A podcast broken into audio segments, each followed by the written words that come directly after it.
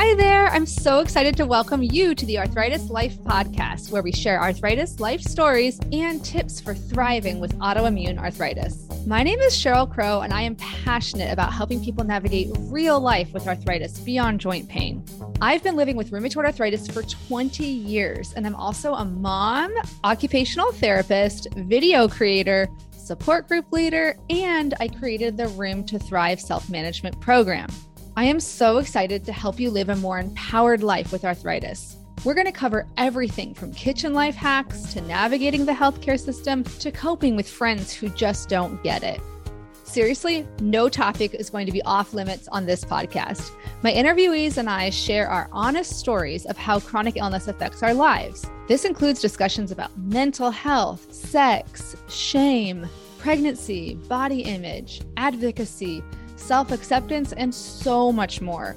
You'll hear stories from all ends of the spectrum from a person who's living in medicated remission from psoriatic arthritis to somebody living with severe mobility restrictions and severe pain from rheumatoid arthritis. You'll hear how people manage their conditions in different ways, like medications, mindfulness, movement, social support, work accommodations, and so much more. You'll also hear from rheumatology experts who just get it. We'll dive deep into the science behind chronic pain and what's the latest evidence for lifestyle changes that can help you thrive with arthritis, including exercise, sleep, nutrition, stress reduction, and more. This is your chance to sit down and chat with a friend who's been there. Ready to figure out how to manage your arthritis life? Let's get started. Hey, I am really excited today to talk to Dr. Rebecca Becky Hosey who is going to, we are going to talk about Sjogren's. We're going to talk about medical gaslighting, her story. I'm really excited. So, welcome. Thank you so much for having me. I'm excited. I met you at the Autoimmune Summit last um, fall of 2023. So, just a little shout out to those kinds of um, educational events from nonprofits. Are so great to for um, you know getting the community together and learning from each other. But first of all, I want to know a little bit about you. You know, where do you live and what is your relationship to chronic illness? Although I already kind of gave it away in your introduction. oh, so um, I live in upstate New York and I have Sjogren's disease. I am also a medical provider. So I'm a chiropractor times 20 years and a physician assistant times 14. So I also have experience with chronic disease in the medical realm as well as a provider.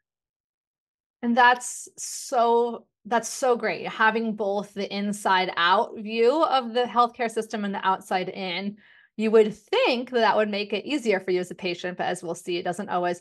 But I actually, before we move on to your personal story, um, can you explain what is a physician's assistant, also known as a PA? Sure. So, a physician assistant has two years of really intensive training um, so bachelor's degree, of course, with pre-medical sciences, biology, chemistry, physics. And then they go on to a two-year program, uh, which involves both um, academics as well as clinical experiences. And at the end, um, I received a master's degree. There are some doctorate programs. And uh, we actually can practice medicine. Of course, we are under the supervision of a, um, a physician. Um, but we actually really have uh, the ability to move and work in multiple different specialties. So actually what's great about being a PA versus a medical doctor is the flexibility. So if I wanted to work in say pediatrics and then I wanted to work in cardiovascular surgery, I could just go ahead and um, and make that uh, adjustment. Yeah, and I, I think it's really good for patients to know that when they see that designation, like physician assistant, it's not the same like the word assistant doesn't mean like that they're on it's an unskilled like it is a skilled licensed profession you know i'm sure you have to do continuing education you're licensed with your state stuff like that right Absolutely. And, you know, there has been a, um, a change, it, either as physician associate or physician assistant. So I oh. still kind of go by physician assistant just because that was my designation when I graduated. But uh, physician associate is also an accepted term. Oh, that's really great. I didn't re- realize there's so many. Oh my gosh, we could talk all day long about words and like the different meanings, you know, how like we have talked numerous times on this podcast before about even just the word arthritis and how misleading that can be. And so, or occupational therapy, we don't just do jobs, but I do really want to. I'm getting better at being linear and following my schedule, my outline here. So, um, you know, I really would love to know a bit about your diagnosis story slash saga. You know, what were some of your first symptoms, and how did you eventually get your diagnosis of Sjogren's disease? Sure. So it was a very convoluted one. Um, let's just say that. So I was working as a physician assistant in interventional pain medicine. That's where most of my clinical experience actually uh, lies in that field. And um, in 2015, when I had just turned 37, I developed fatigue, muscle weakness, and joint pain. And the fatigue was just, it was so profound. I did what we're all supposed to do, which is call primary care. And I went to primary care. I was diagnosed with some unspecified viral infection. I was given kind of, you know, the the really standard instructions, rest, fluids, etc. Call back if you're not approved. Uh, the issue became when I actually got worse and not better over weeks. I returned back to primary care, and the primary care provider um, actually dismissed me. She said to me, Did you follow my instructions? I cannot believe you're not better. And I'm thinking, wait, wait a minute. You know, like eh, I was so taken back. I mean, I was just floored. Here I am, this well respected health provider in the area. I'd only met this primary care provider one time several months before when I established care. So this was like my first kind of, you know, say acute visits with her.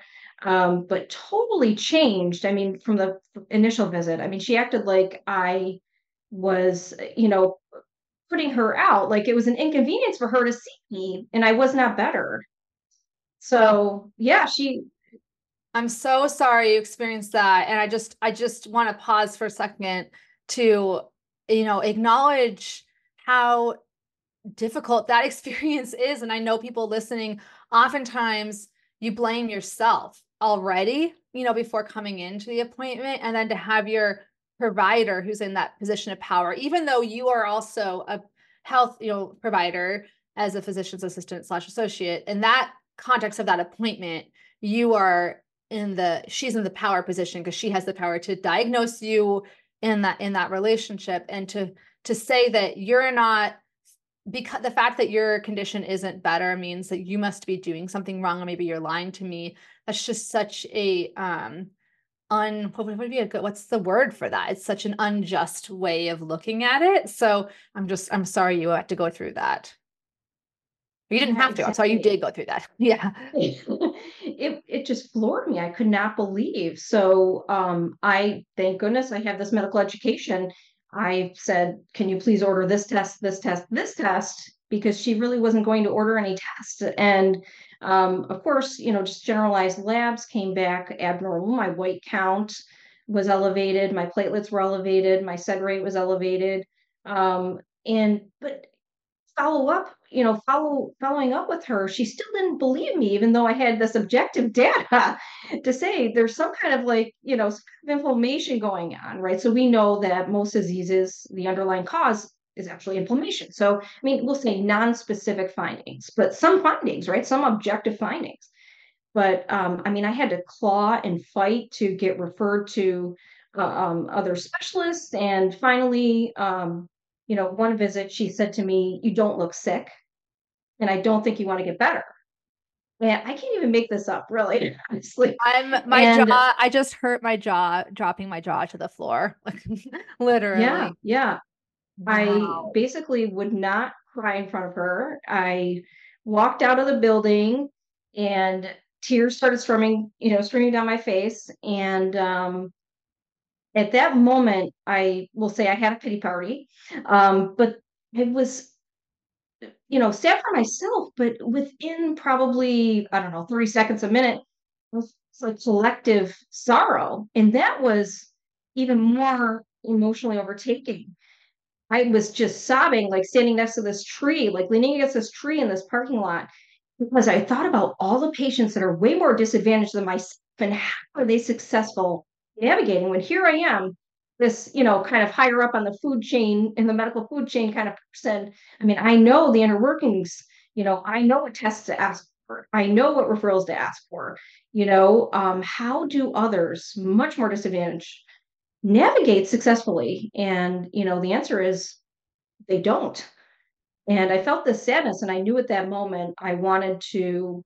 Um, well, first I said, I'm going to figure out what's wrong, mm-hmm. and I'm going to help others. I'm going to write a book. I'm going to do something. I didn't know exactly how that was going to take shape.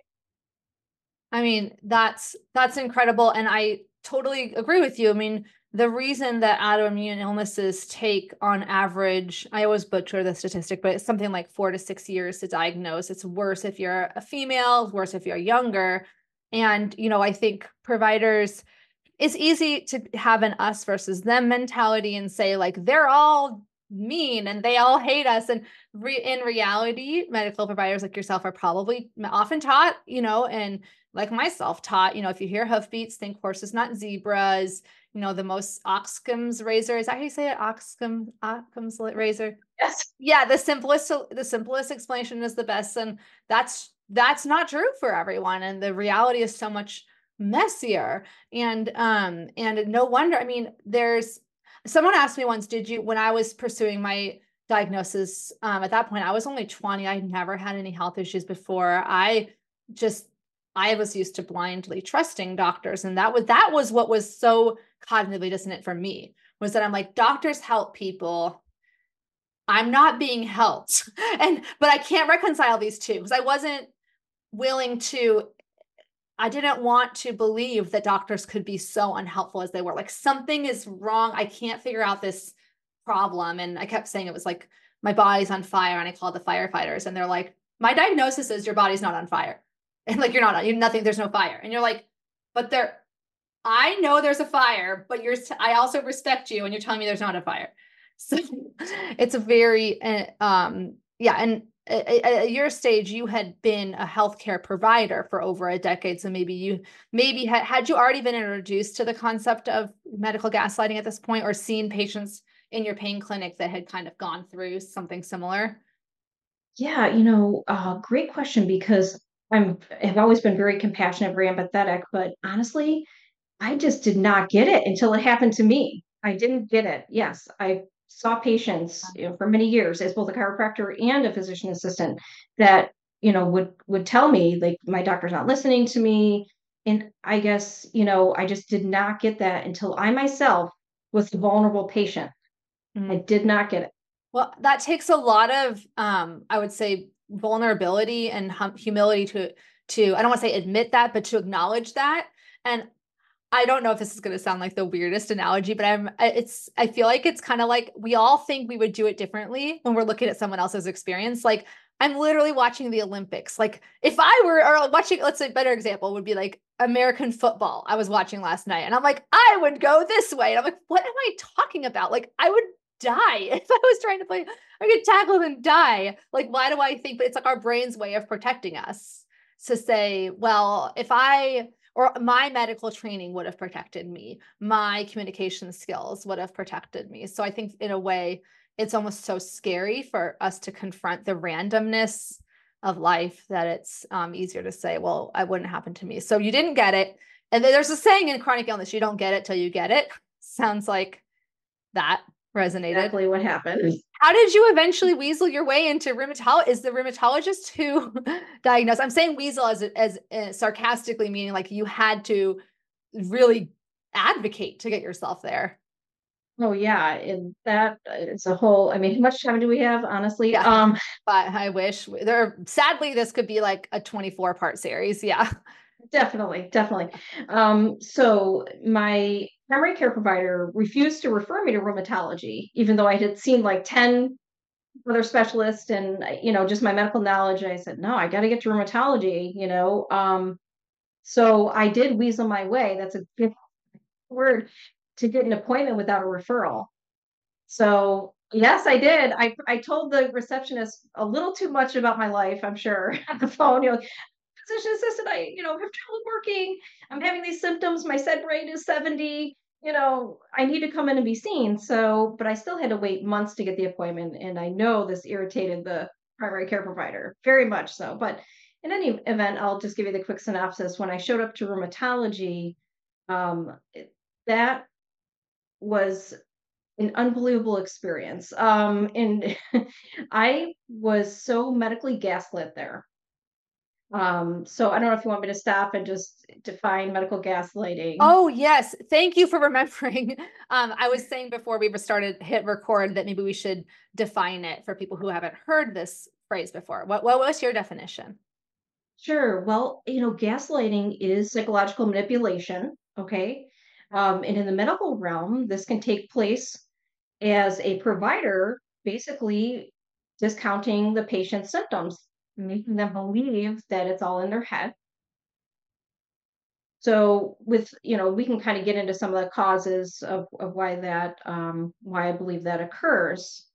Yeah, yeah. But, and just just one thing is I know some people who are the um who are literary or what's the word, who are really into the like official meaning of words. There's a little bit of a debate in the field around in the medical field in the chronic illness world around the word gaslighting. Uh, originally, gaslighting meant a psychological technique that was overt and intentional where you intentionally you know what reality is you as a manipulator know what reality is and you say i'm going to make this person think that they're quote unquote crazy by telling them the reality is not true. Whereas in the difference in the i kind of call it sometimes unintentional medical gaslighting because i think most providers are not evil manipulators who who end up contributing to medical gaslighting. They truly think you dr becky were not sick or me cheryl was just an anxious 20 year old type a person. So they're if they weren't like she has rheumatoid arthritis but i'm going to tell her she doesn't because i'm evil. They're they're kind of you know they're like no when i hear i heard hoof, hoofbeats i think horses not zebras. She looks fine. She's a 20 year old talking about myself. Um, and you know, she's losing weight. Oh, she also the other one for me was a trigger warning eating disorder. So they thought I had an eating disorder because I had severe muscle mass loss from rheumatoid cachexia. So I went from 130 pounds to 105. They told me that told my parents, they called my parents behind my back and said she's hiding an eating disorder when I had never had any history of an eating disorder or obsessive, you know, behavior around food or body image or anything like that. Um, in fact, I was starving, but my body wasn't retaining the food, long story short. So, um, so yeah, that that I still think that the the the intent or the the impact is that the person feels gaslit because their reality is being discounted. You as the patient are saying, "I'm sick." The p- doctor is saying you're not sick. And I'm the one in the p- position of power to determine whether you're sick or not. So my, what I say goes. Right, right. So yes, so let's talk for a minute uh, about consciousness versus unconsciousness, right? Or Oh, you know, yeah. these providers are just part of like the system, okay? That's broke, that's fractured, the health system, okay? So yes, exactly. So I do believe that most providers go into medicine for altruistic reasons. I really do believe that. But I do believe there's some corruption of these providers along the way because of all the constraints of this fractured medical system. So, I mean, really, I do believe there are um, you know two major kind of components to this medical you know behind this medical gaslighting uh, one of them being society's influence on medicine. So society you know has always had an impact on medicine traditionally the toxins of society. So what's happening in society all these intolerances the biases prejudices this is all happening in medicine all of it. And you know that's very rarely spoken of. Um, those particular intolerances and those particular cultural ideals also lead to a lack of research. So, for instance, we'll just take, you know, autoimmune disease, right? Sjogren's um, is in most autoimmune diseases are female dominant. Okay.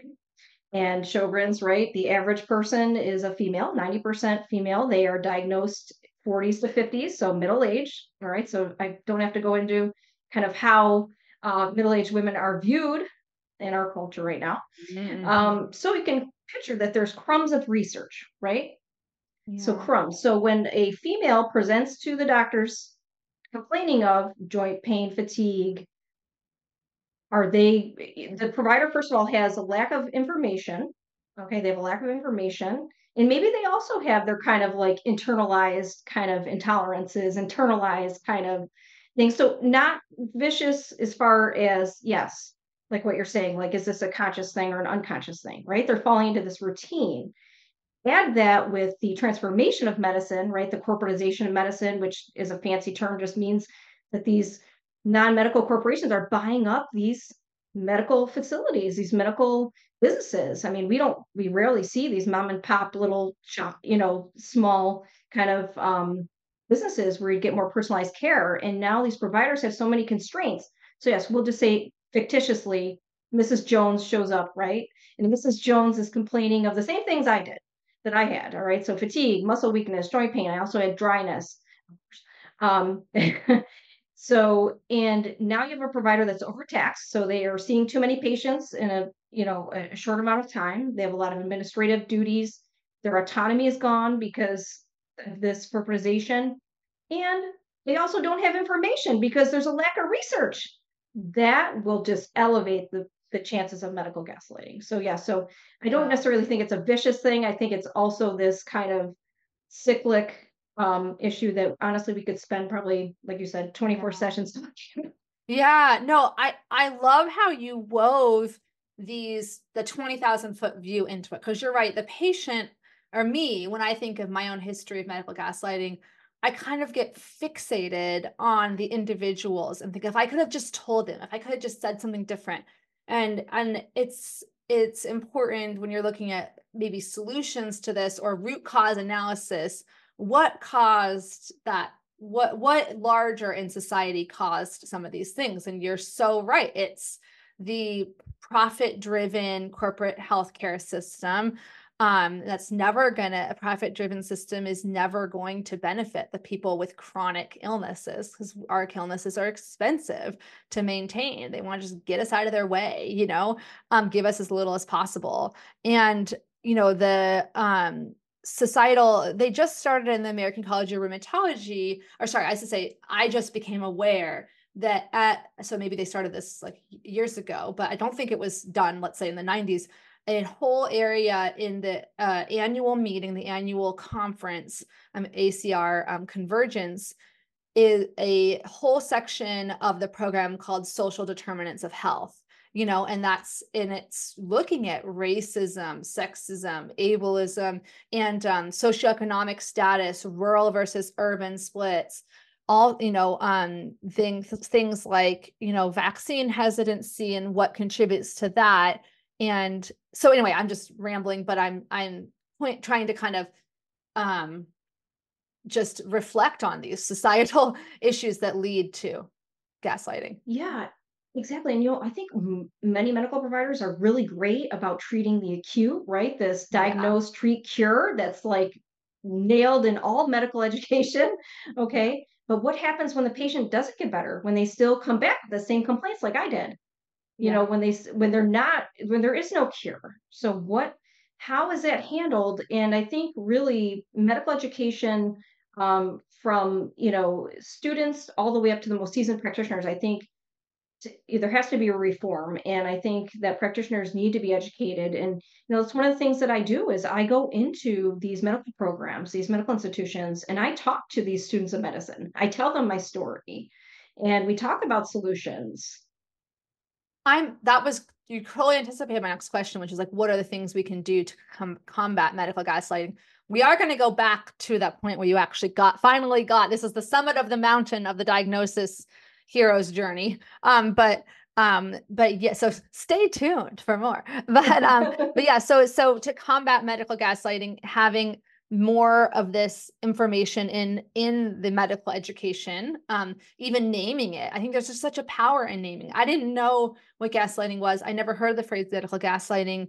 until i had been active on social media. And once i heard that phrase it like unlocked something in my brain. And i even talked to my therapist about it. And i was like this makes me realize again it made me realize it, it's just a, more of a universal experience. It's not just me. Like i kept thinking because of wanting the illusion of control well if i i was too deferential to authority i didn't advocate for myself uh, well enough maybe that's why um so so better education on the provider side um I was also thinking, what do you think about this? Um, and I, this is a half baked thought, so feel free to contribute to it or say no. But I've done a lot of um, work on like acceptance and commitment therapy, which is the therapy approach I find most helpful for living with chronic, unpredictable, you know, disease.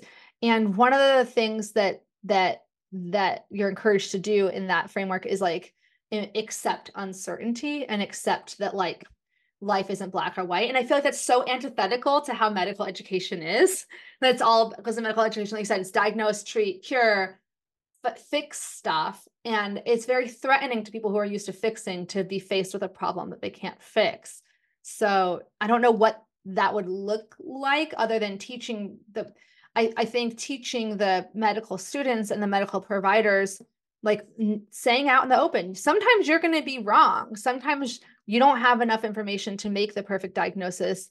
And that we need that to be a situation that is dealt or that is met with like your own self-compassion rather than your coping mechanism being blaming the patient or blaming some you know what i'm saying i don't know. Yeah absolutely you know so eh, like i said i, I do have this unique perspective right? So um as a provider i can tell you that we do have a lot of pressures to get it right and get it right the first time okay so there's a lot of pressure on us all right? So time is money and you know we really we're, we're really pressured. Um, so when I talk to these students of medicine, I say to them, it's okay to be wrong. It's okay not to have an answer. And it's okay to just validate the patient's concern, validate them and say, I, I don't have the answer, but I will try to find the answer. I'll try to get you to the right person. You know, there's that investigative part, right? We're really detectives. And, you know, if the system keeps putting all these constraints on us, right? taking away our time and and putting all these pressures on us um, again medical gaslighting is just going to continue to flourish however um, honestly if we just sit with the patient and and really say i don't know but i will do the investigation. I will talk to you know team really good medicine is team oriented so i will talk to a colleague. I will you know try to help at least get you somewhere to get this figured out. Yeah.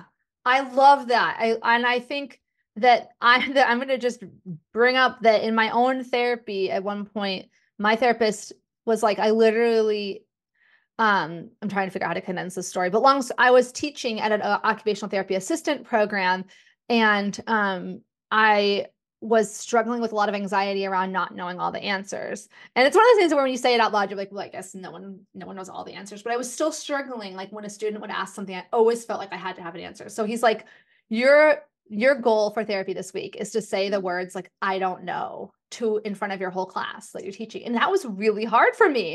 And it wasn't just like she's a know-it-all, but it was like it's threatening to feel like it's like anxiety is is the antidote to anxiety is like black or white answers, right? So saying I don't know and living in the uncertainty is the hard part. And I think maybe teaching providers, like I don't know if there's ever a point in yeah, med school or PA school where they're taught it's okay to say you don't know. It's okay to say and to say the, and I think that we also need this is where it gets a little tricky because I, I facilitate support groups for people with um, inflammatory arthritis, and a lot of times it's I'll hear the patients say things like, well, the doctor didn't even know, the doctor said that they had to ask someone else. And they're like thinking that this is threatening the doctor's authority. And so we also have to educate them to be like, you know, these are not like easy diagnosis. It's not like, you know, a giant mole on your face that's like, I could look at that and see that you have skin cancer. You know, it's not like that. And so it it's actually the mark i'll tell people it's a mark of a good doctor when they say they don't know actually it's not a sign of a like bad doctor exactly and you know when i also lecture to these students i i do i make that point um you know where it's okay and your patient will respect you enormously if you say i don't have the answer i have to you know really look this up. And, and i think maybe as a provider saying you know there there isn't a lot of research on this you know there's there's not a lot of information. So this is why i don't know. I'm going to go look it up or ask someone. Um you know but but honestly just really i think just you know that rapport okay? This this yeah. the sacred trust that you have this provider patient relationship you know this connection and how a lot of the medical um, system failures just destroy that. Yeah, I I remember um, the first time. I'm just thinking of little quick phrases we could teach the providers to say or, you know, have them practice or try. And one of them for me was just like, wow, you've literally the validation, like you've been through a lot. That's a lot. I remember the first time a physical, it was actually a physical therapist. So I'm an occupational therapist, which is a, a separate field, often confused with physical therapy, but we are different. So um, like different licensing, different tests, different scope of practice, they do overlap, but um, they are officially different. And so um, this was a very expert, you know, very experienced one. And when I and I kept minimizing the time, well, but this, but this, but this, and then then this happened, then this happened. And he's like, You've been through a lot. And I will never forget that moment, you know, because it was just like, he really, it wasn't just that he said that. He just, he could, I could tell he was attuned, he was listening, he was present, he believed me, you know, and it's like every time, it's like every time a bell rings, an angel gets this. It's like every time a doctor believes you, like it heals someone who's had medical gaslighting, you know? Yes, exactly. And I think that's a great point is, you know, we're always in the as medical providers are we're always trying to fix everything but it's okay. It's okay not to fix everything. It's okay. So just you know sitting with the patient validating them mm-hmm. and really just you know asking them questions asking them questions how their disease impacts their lives every day you know um, really connecting. Yeah.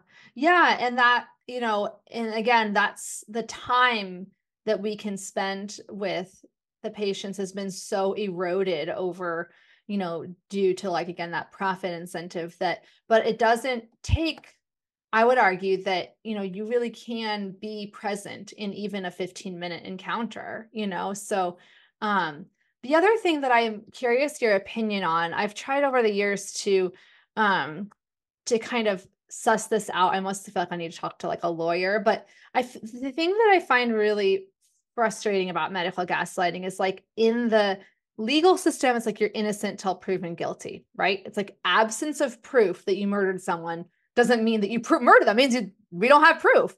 But it feels like with mm, if i present to the doctor, if a patient x presents to a doctor with these this kind of diffuse set of symptoms it's unclear like i have joint pains worsening in the morning it's bilateral but like my sed rate is looking good and like my you know, all these other blood markers aren't really clearly off the charts yet. It's like so often it's, well, we don't know for sure what's going on with you. So most likely you're just anxious or you're just uh you know what I'm saying? It's like why like if I it would have been a, such a different situation if when I presented with all of my systemic symptoms of rheumatoid arthritis and then the one joint that was sprained i'm making air quotes here i had a sprained now as a college athlete like starter all conference pick as a defender like i was not somebody who was going to be you know on my laid back because of one finger that hurt like that was the very least of my worries. Now of course i now know that was my first symptom of rheumatoid arthritis because it was hurting for like a year but i was like whatever who cares about this? Um and so it's like if I if they had said like, look, I believe that I, I, I believe you. Like literally the words I believe you. Like this, that you have a lot of mystery things going on. Like I did also have like really dry eyes, and I had um, unintended weight loss, weakness, fatigue, um, and you know i and i was anxious about that and it was like all that they cared about was you're anxious you must be just anxious you have health anxiety you're a hypochondriac if they had just said like there's no other real explanation i can tell for what's going on with you. Like i believe and like no wonder you're anxious. Who wouldn't be anxious? You know what i mean? And that that conversation could have been so different even if they had no answers no diagnosis. Just being able to say i believe that that you're you're really hurting. You are you are sick but we don't know why and what it is. It could be a little virus that it's going to be gone and you're going to feel fine in a week you know what I'm saying? But I don't know um if that's like too difficult of a conversation. How like why isn't that the default to say like to believe patients rather than jump? I, I just personally believe there shouldn't even be a diagnosis of hypochondriac because I think it's like the death penalty. Like if you can't be sure that that's what it is, then we shouldn't do it. But I don't know. What do you think? yeah, exactly. You know, so I think you know, we need to humanize medicine, and that's exactly what you Yeah. explained. Okay, so so uh, the patient has definitely fallen out of the center of care, which just is so paradoxical. It doesn't even make sense to say those words together. Okay, but really, um, we need to rehumanize medicine. I mean, many of us can remember a time when medicine was so much more personalized, right? So much more personalized, you know. And again, I think this corporatization really, um, really has affected that. You know, you walk in, the receptionist knows your name, uh, the nurse, they know your family. You know, it's just, um, it's it's so depersonalized, and really, we're losing the humanity. We're losing the humanity, and um, Yeah. you know, I do want to say, uh, Brene Brown, this wonderful social scientist. I don't know if you've, oh, love, love, love. Um, I, she has a quote, and I don't want to say for you know exactly. I'll just paraphrase it here. Um, about really true empathy is believing what someone tells you and seeing it as they see it, not as you see their symptoms. So, and I give this example to the students that I talk to and say, listen, your patient X may come to you and they may have a sore throat, but it's nothing like what you've experienced before. And it's nothing like what patient Z has experienced before. So it's really important to accept what they're telling you, accept it, believe it. What what's been the response when you've gone to talk to medical students about this? Yeah, you know, I wasn't sure at first.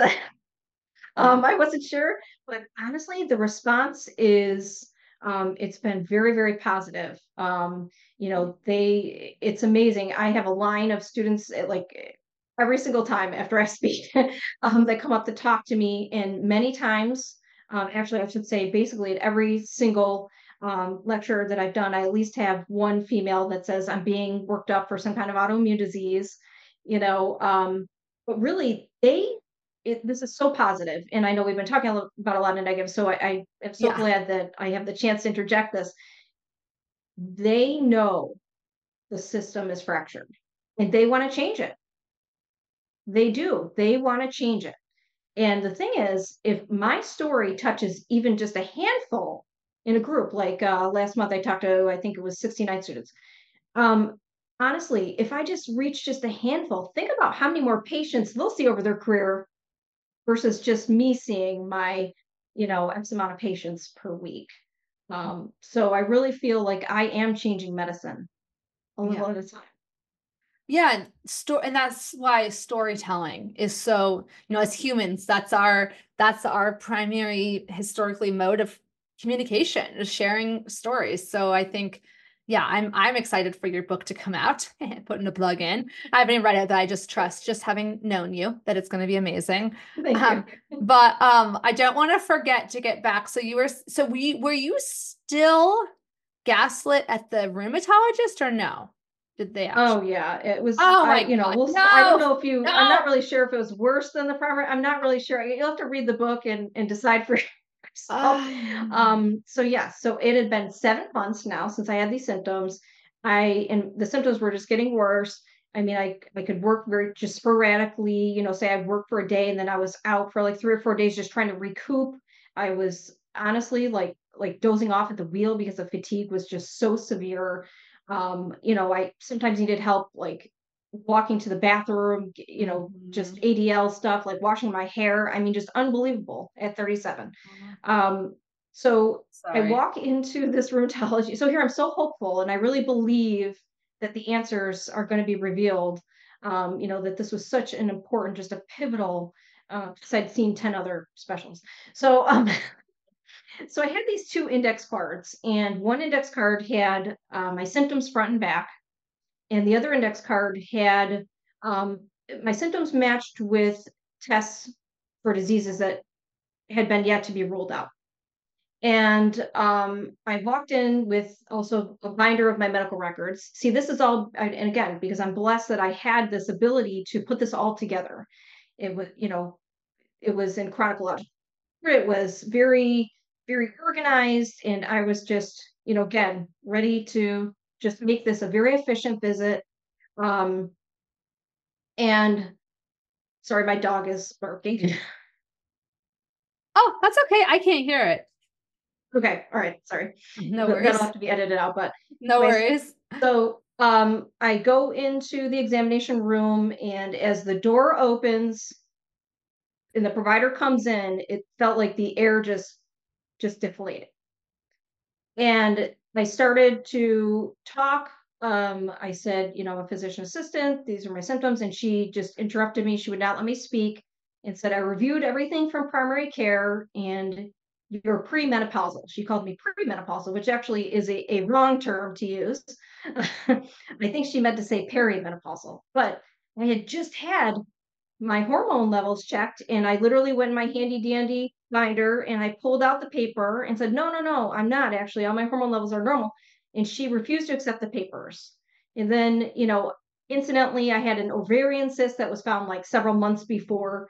And she said, No, it's all because of the ovarian cyst. So again, I pulled out the paper. No, I had a CT scan. It was normal. Um, you know, refused. And she said, follow up with gynecology. I've already seen them and said, you don't need any labs and was going to leave. And this was all in a matter of, I, I swear, probably like one minute. And I was just like, oh my gosh, I thought at least I would be afforded a chance to, um, to, to tell, you know, a concise, um, you know, history, give a concise history and really just he didn't afford me any humanity never mind being uh, you know a, a medical provider you know and and and kind of respecting my knowledge so um it was terrible so make a long story short very long um i really dug my heels in and when she said no like i'm she was getting ready to like walk out the door and I'm like, no, I need lips. I've been sick for seven months. And my spouse was there who said, no, like she, like I have to like walk her to the bathroom sometimes. Like she is so sick. Um, so she finally gave in and ordered labs only after she realized I was not leaving. I was not, I literally was not leaving. I thought, well, if security has to escort me out, I would learn no more or less about my disease, whatever's happening to my body right now. So, um, I really finally. Yeah, I just want to respect. I just want to shout out your tenacity because I feel like I'm such a people pleaser that I really would have just been like, okay, and then like just cried. So the fact that you were like so determined, I'm sorry, I'm just shouting you out, but can but continue. Yeah, no, I appreciate that because honestly, and I was so fatigued, I don't even know where I got that energy from. I, I, swear, I you know, and I write this in my book that I, I believe it came from my soul. Like I have no idea how hmm. I got the energy to just I just kept going down my, my, you know my cards and saying no I need this because of this like when I told her about the dryness she said run a humidifier well what like of course oh. I've been oh. running a humidifier like I can't like mm-hmm. my eyes are glued together and I have these patches all over my skin you know including on my face that were so obvious um dry patches so I just went down the list and I just kept saying, I need this test because of the symptom. I need this test because of the symptom. And I just wore her down. And I wasn't combative. I was not rude. I did not elevate my voice. I just simply, and I think that's important to say because from a patient standpoint, you know, what can you do when you're being medically gaslit? And here it's so frustrating, right? You're so sick and, you know, it's easy to kind of fall into this, you know, confrontational manner, which definitely will make things worse. um, but no, I just stuck to the facts, you know, stuck to the focus, which was I need to walk out of here with a paper and I did. I walked out with a lab paper and I walked down the hall um, and got my labs drawn.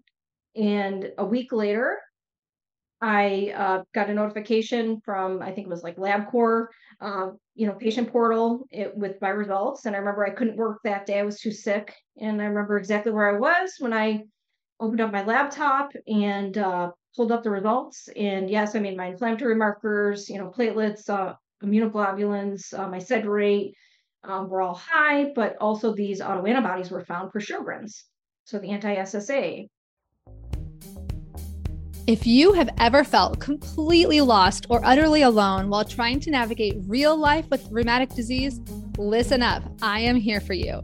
I created an educational program to help you go from overwhelmed to confident, supported, and connected in a matter of weeks. And it's called Rheum to Thrive. After earning a master's in occupational therapy and completing hundreds of hours of additional training, I created a step by step guide to help you truly thrive with rheumatic disease. This is the only program I know of that's designed to improve quality of life for people living with inflammatory, autoimmune forms of arthritis like rheumatoid arthritis, psoriatic arthritis, ankylosing spondylitis, non radiographic axial spondyloarthritis, Sjogren's disease, and more. During the self paced lessons, you'll learn how to manage pain and fatigue, cope with stress, navigate relationships, and continue doing the things that matter to you and bring you joy. The goal is really to help you improve your quality of life and learn how to thrive with your rheumatic disease right now, rather than waiting for a distant day when it might be cured or healed. I really created the down to earth, practical, heartfelt resource I wish I had had when I was first diagnosed at age 20. If you want even more in depth support, you can join the 12 week Rheum to Thrive virtual support group, where you'll be surrounded by people who actually get what you're going through, people who will provide the encouragement, validation, and support that you deserve. Each group is expertly moderated, so you don't have to worry about the kind of misinformation that spreads like wildfire in the free for all social media groups. If you're on the fence, don't just take my word for it. Here's what Katie had to say in March 2023. I was lost and overwhelmed with my RA diagnosis. It felt overwhelming to know what to read, what to do, how to spend my energy trying to research on the internet. Rheum to Thrive did that for me. It's been like getting a crash course in my diagnosis along with a community who gets it. To see all the details, including the dates for the next support groups, go to the link in the show notes or bit.ly slash thrive room with a capital T and capital R. You can also just email me anytime at info at myarthritislife.net. And don't delay if you're interested because each group is capped at 16 people or less in order to make a small, intimate group atmosphere. Thanks so much for your time. And I can't wait to get started with the next groups. And I can't wait for those of you who are interested in the self paced option to go ahead and join that at any time. Bye bye for now. Okay, so, that's what I was going to ask. Is I know people listening are going to be like, "What was the name what did you, what did you ask her for? What? So, oh, I asked her for a list of things. okay, okay. But um, I asked her to because I asked her for um, the Sjogren's antibodies. I asked her for an ANA. I asked her for an anti-double-stranded DNA. I asked her for anti-Smith proteins. Um, I asked for uh, just a variety of things. You know, ruling out all these different diseases. Okay, okay. And especially my uncle actually died from set 55 and I definitely wanted the ANA and I know the anti-double stranded DNA, they were so important to me. And of course she left off the ANA off the order. Um, and when I didn't see it on, when I did not see it on the result, I actually called the laboratory and they said, no, we looked, they actually pulled the order for me, which was so sweet. And they said, no, it's not on the order, ma'am. So and what? here, I didn't have a follow up appointment with this woman because she told me the, the test would be normal, no follow up. And she wrote that in all caps on my checkout paperwork no follow up. So we need like a museum dedicated to this experience to make everyone walk through it and see these artifacts and see like a role play. Like this could be so instructive. Like this is like one of the I'm sorry to like we can't really compare disease Olympics, but like this is one of the most egregious examples I've seen. And I've seen a lot of examples, but because of the fact of you being in such a already well-trained medical provider perspective, like there is no excuse. Like that I get a little bit more like okay, whatever. That there there's no excuse for how you're treated. This is this is I'm like almost speechless, which is like pretty much impossible for me. So okay, keep keep going. All right. Well, good thing you're you're seated because I'm not at the. At the oh no! I can't handle it. What? No. Okay, keep going. I, I had no follow up, so I called the office to say like, uh, she told me nothing would be found on the labs, and I have no follow up. And they said, okay, a nurse will call you back. And believe it or not, the provider herself called me, and I she forgot who I was. Okay, because um, I said, Oh, well, it looks like I have primary Sjogren's. And she said, There's no way you have this disease. And I said, Excuse me? Like, I again was totally, totally shocked. Even though she was, you know, so, so dismissive to me, I still thought, like, okay, well, we're both scientists and this is data. Okay, this is data and it matches all of my symptoms. And she said, There's no way you have this disease. Your autoantibodies are not high enough for me to diagnose it. And I'm like, okay.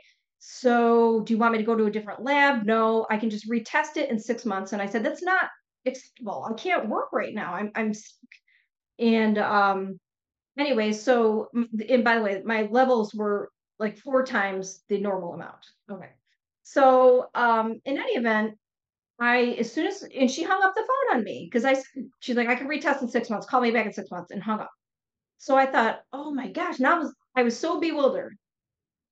I actually um, went online and I said, okay, and I don't live in a small area. Okay. I live in the capital of upstate New York. Okay. So this happened in Albany, New York. Okay. So there's a lot of people that live here. Um, so I went online and I found out where where's the best place for me to go to get diagnosed. So the Cleveland Clinic, great for rheumatology, Johns Hopkins. Um, there's also a Sjogren's Center, uh, University of, Pen- of um, Pennsylvania. So I got a, a two month wait uh, for the Cleveland Clinic and a three month wait for uh, the uh, Penn Medicine appointment. So I just had to tighten down and wait for those appointments. Um, in the meantime, I saw primary care back who was like, well, she doesn't think you have Sjogren's, and I've never seen anybody with Sjogren's that you know has anything but dry eye, dry mouth. So I heard that. And, you know, I'm realizing, wow, like I not only have this disease that's um, it, it's misunderstood, like in the in the general public, but also in the medical community, severely mm-hmm. misunderstood. Yeah. So I ended up at the Cleveland Clinic, and I ended up getting diagnosed properly um, and a wonderful doctor um, who was so sweet and really just said, you need to get somewhere where they understand the disease because we rheumatologists don't all understand this. So um, I went to my appointment at the uh, University of Pennsylvania, and I'm still a patient there. So I just wow. saw him a few months ago.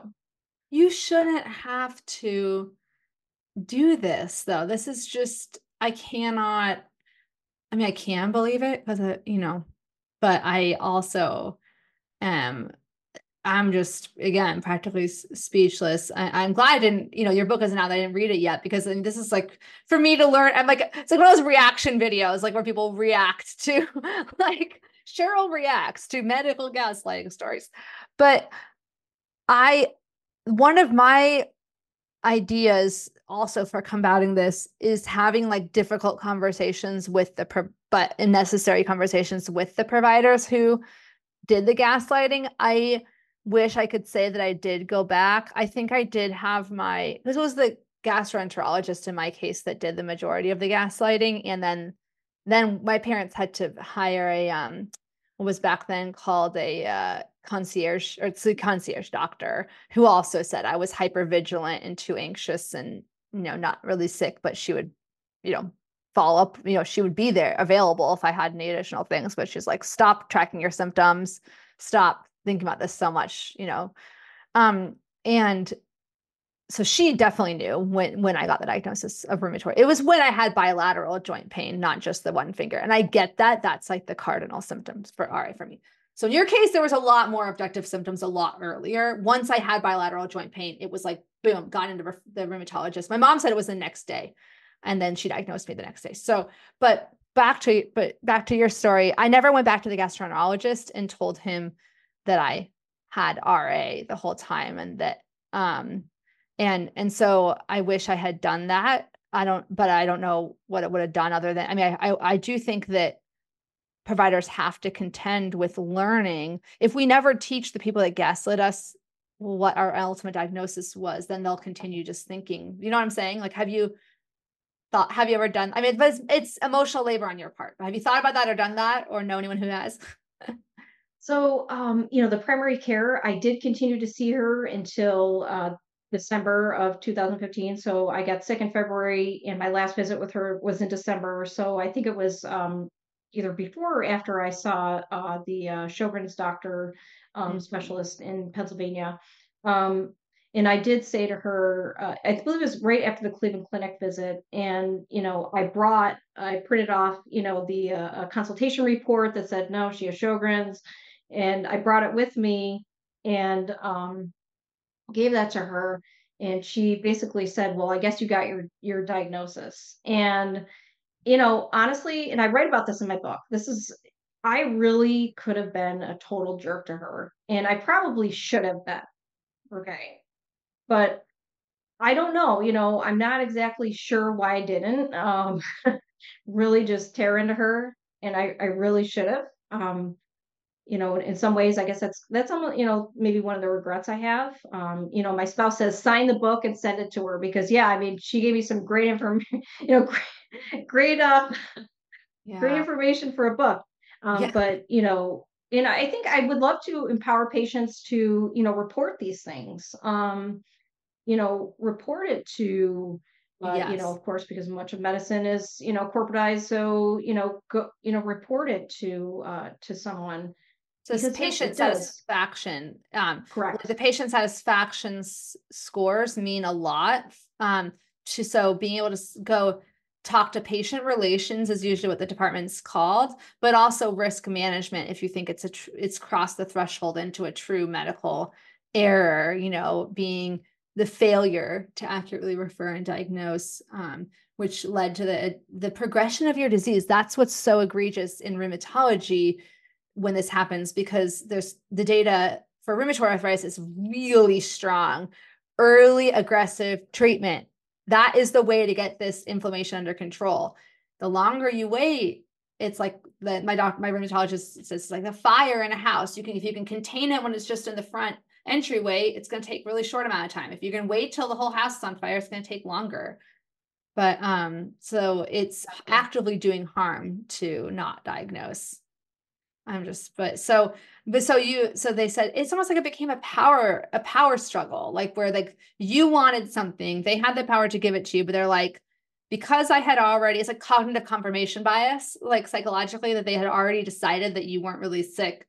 They're like, well, I'm not going to give in and give you this thing that you want because that means you win. When really, what you're not trying to do is win a power struggle. You're trying to get healthy, you know? Right, exactly. And you know, we all took the oath, right? Hippocratic oath, you know, to do no harm. First, do no harm. Yeah.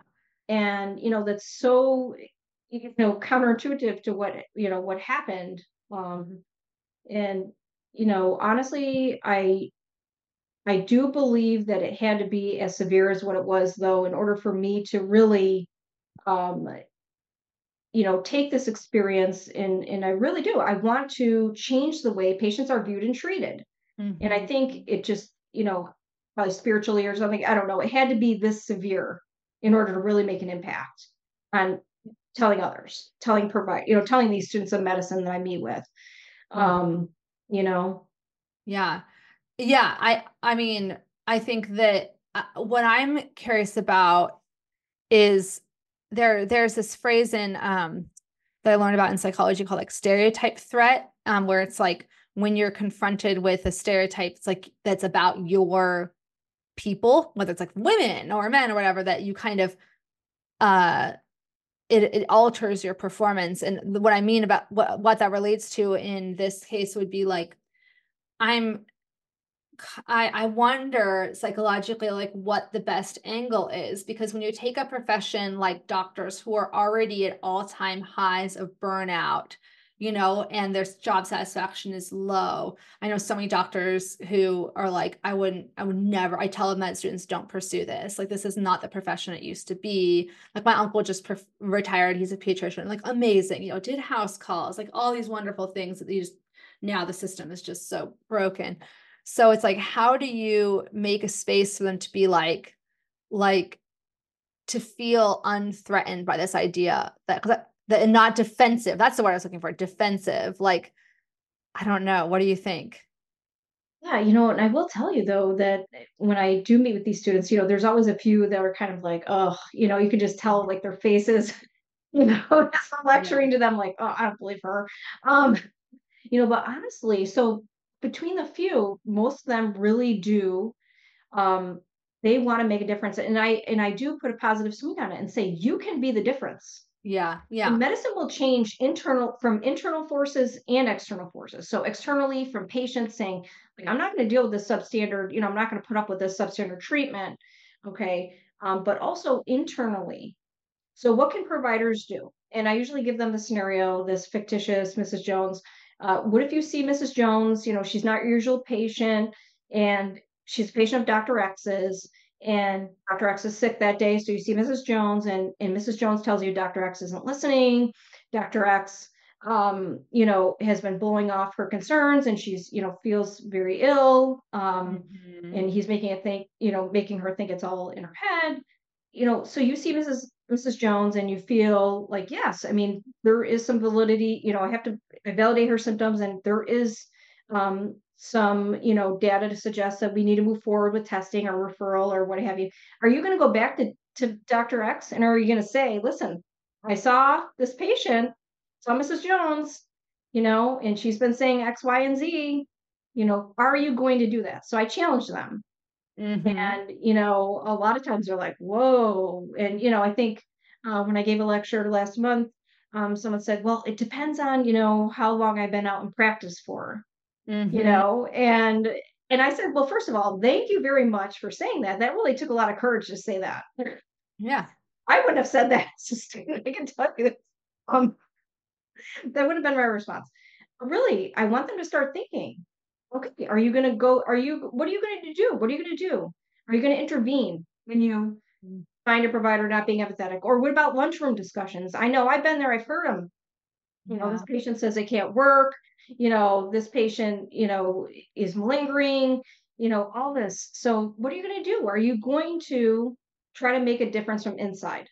Yeah. Yeah and that, and and that's that's important to get them so early on in their journey as as medical students I, I think it's harder a harder sell to the practicing providers. I'm not, I'm not saying I, I'm not trying to be negative. I'm just trying to think like what would and, and maybe that's a conversation for another day. We talked earlier about maybe having a panel of like people who are both providers and patients to come together and be like, you know, what what how can we open people's minds to this issue in a way that's not combative and that is like you said yeah it starts with the, the micro interactions that that you have and feeling empowered to sit with the uncertainty you know with patients to say we don't know and you know and um and and that's okay you know? But i think it's it's a tricky one and i do think that especially if you say okay well i know that my my little vision of a world where hypochondriac is, is not a diagnosis that's not going to happen. So where do you draw the line? If a patient is continuing to feel anxious and about their health and they feel legitimate symptoms of you know pain or fatigue and you as a provider truly feel that they don't have any organic you know condition going on how do you cont- how do you separate or differentiate that diagnosis from the you know, intr- I would argue intrinsically anxiety provoking experience of your body breaking down due to like inflammation you know from a from a festering but maybe not clinical yet autoimmune illness. Um so it's tricky it's tricky stuff but you're right it starts with sharing the stories it starts with talking about this naming it in the open um and and um also educating patients that this is a phenomenon so that they can be better advocates for themselves um, like you had to advocate every single step of the way on your diagnosis, you know, and despite it being so severe, I mean, the fact that you couldn't do your ADLs, activities of daily living, you couldn't brush your hair, go to the bathroom easily. I mean, that's so severe. It's not like you were just saying, I'm a little tired, you know? So I just, I right, just exactly. I mean, I was bedridden for yeah. times in 2015. Oh, so sorry. Well, I know that people listening might be wondering so we got to the diagnosis, but how is your Sjogren's um, treated today, or how what treatments? I know we can't probably go into every single little detail just with time for time's sake, but have you found some treatments that have worked, or you know what's in your treatment toolbox? In other words.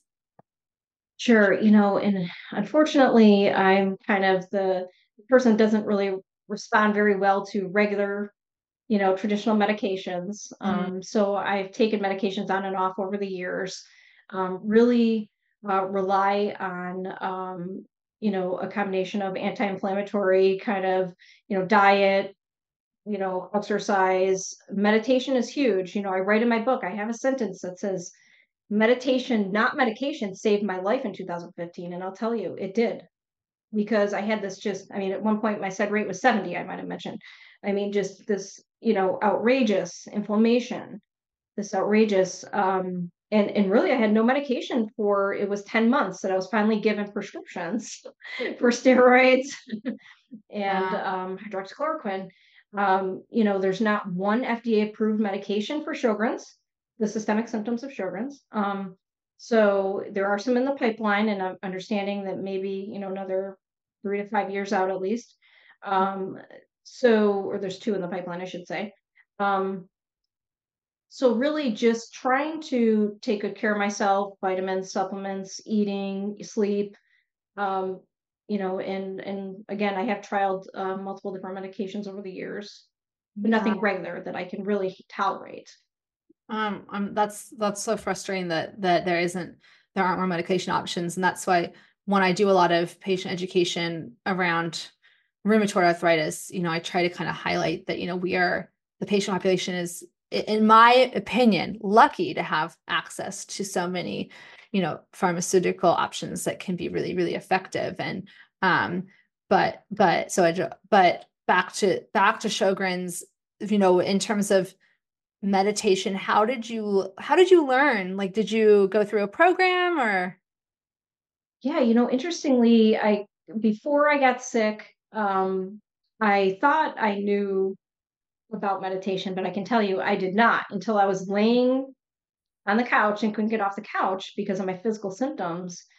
It threw me into this, uh, you know, this this kind of concept of like you you need to figure out you know something here like you're gonna like i really thought i was gonna die and um you know i felt like i had to go back in my roots as a chiropractor you know so this holisticness um and thank god i had that to go back on okay?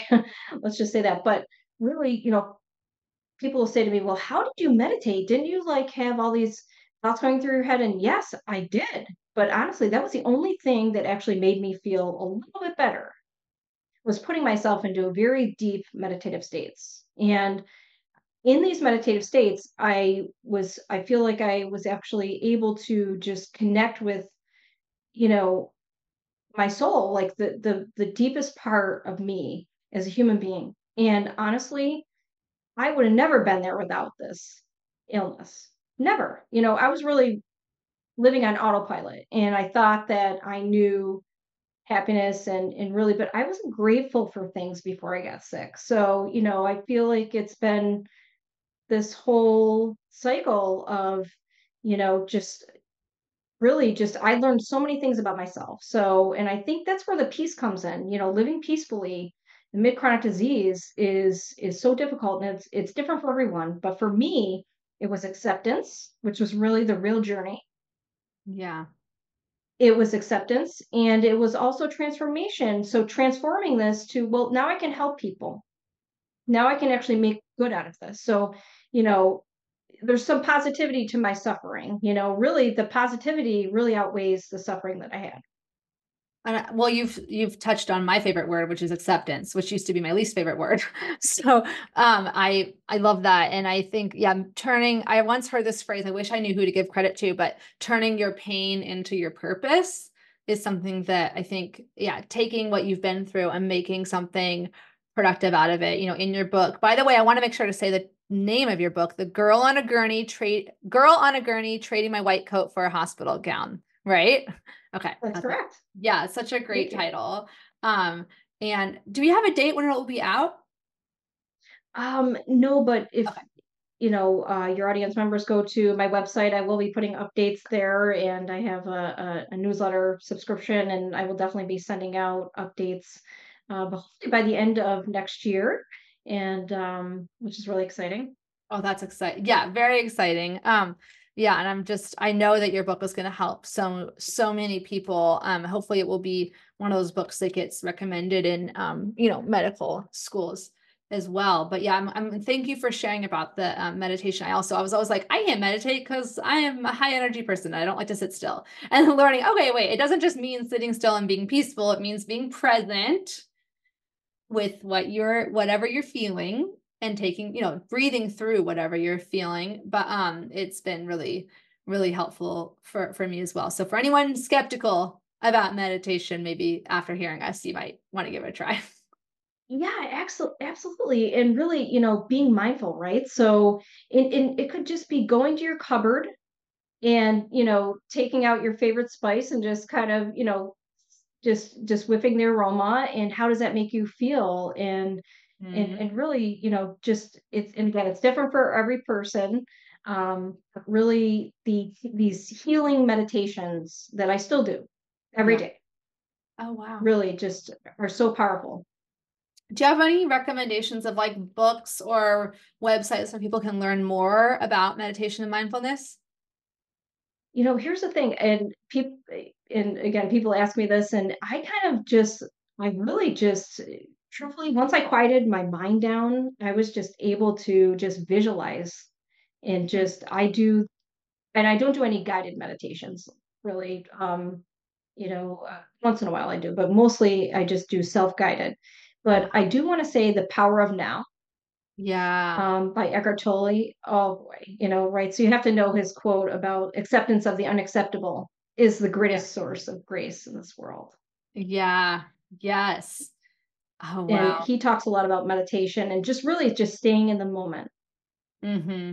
That's yeah. A lot of people that are in my uh, Rheum to Thrive groups also swear by um like either the if you need more guidance, like the Headspace app or Insight Timer uh, those come up a lot um, as you know recommended like guided i like to have guided personally because i my mind wanders a lot if i don't have guided at, at this stage maybe in the future i'll be better at self guided I know. But, I was talking to a friend of mine not that long ago, and she's and she's like, "You really don't do guided meditation?" I'm like, "Not that yeah, but well, yeah, I, it took a lot of practice. Believe me, it, it, a lot. But when you're laying there and you can't really do anything, then you kind of have time to um yeah. Um yeah, and I have we have a couple of rapid fire questions before we wrap it up. Um you know, one of mine, I, I wanted just to add this one in, but I think you've kind of, I mean, I don't even know what the answer to this for you would be, but if you were if you were having the symptoms that you had before you got diagnosed today, what would you do differently?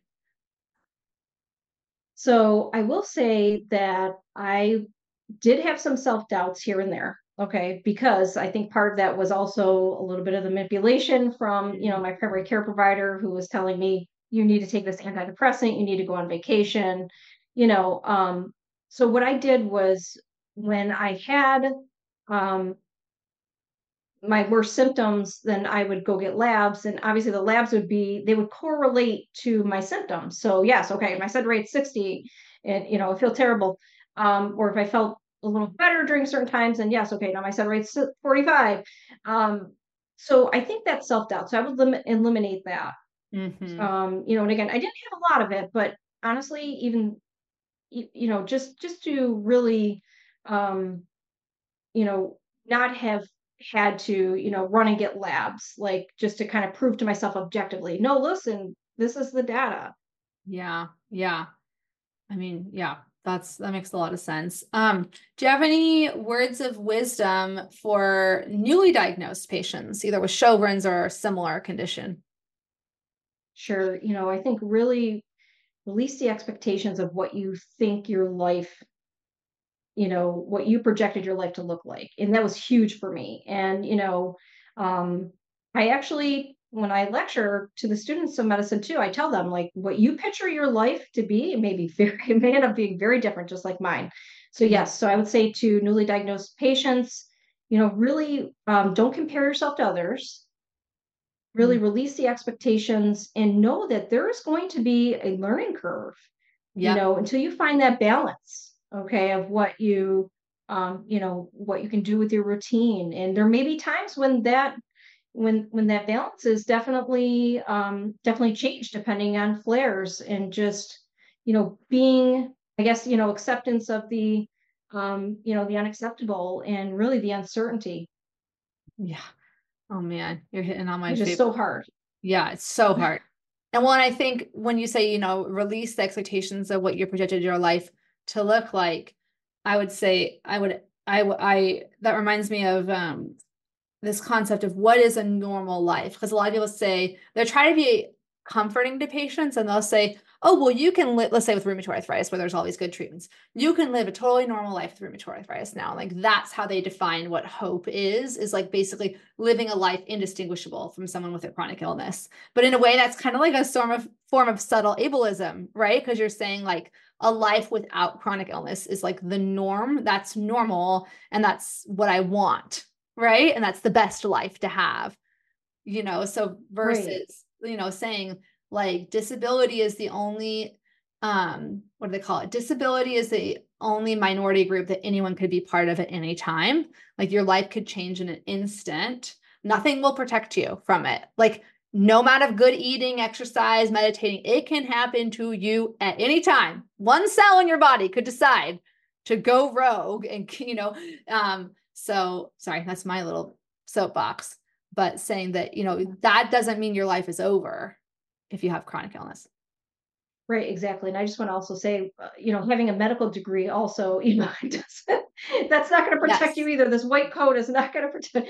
Um, but no, absolutely, it's it, it is. It's so really, um, it's hard, and you have to find, you know, kind of your individual piece, and you know, um, according to the CDC, over 60% of, you know, all US adult Americans have at least one chronic illness, at least wow. one. So we really do need to reimagine chronic disease and disability in this country.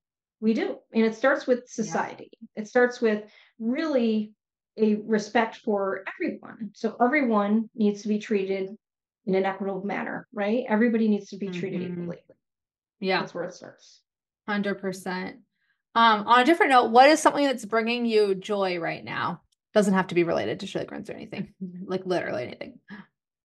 You know, um, what's bringing me joy is really knowing that um, that I have taken this difficulty and I'm really um, have made it into a triumph and really helping others. You know, makes it a blessing. And I really feel like if I can just help you know, one other person just avoid the suffering, that extra suffering that I had um, through medical gaslighting, you know, really it's just all worth it.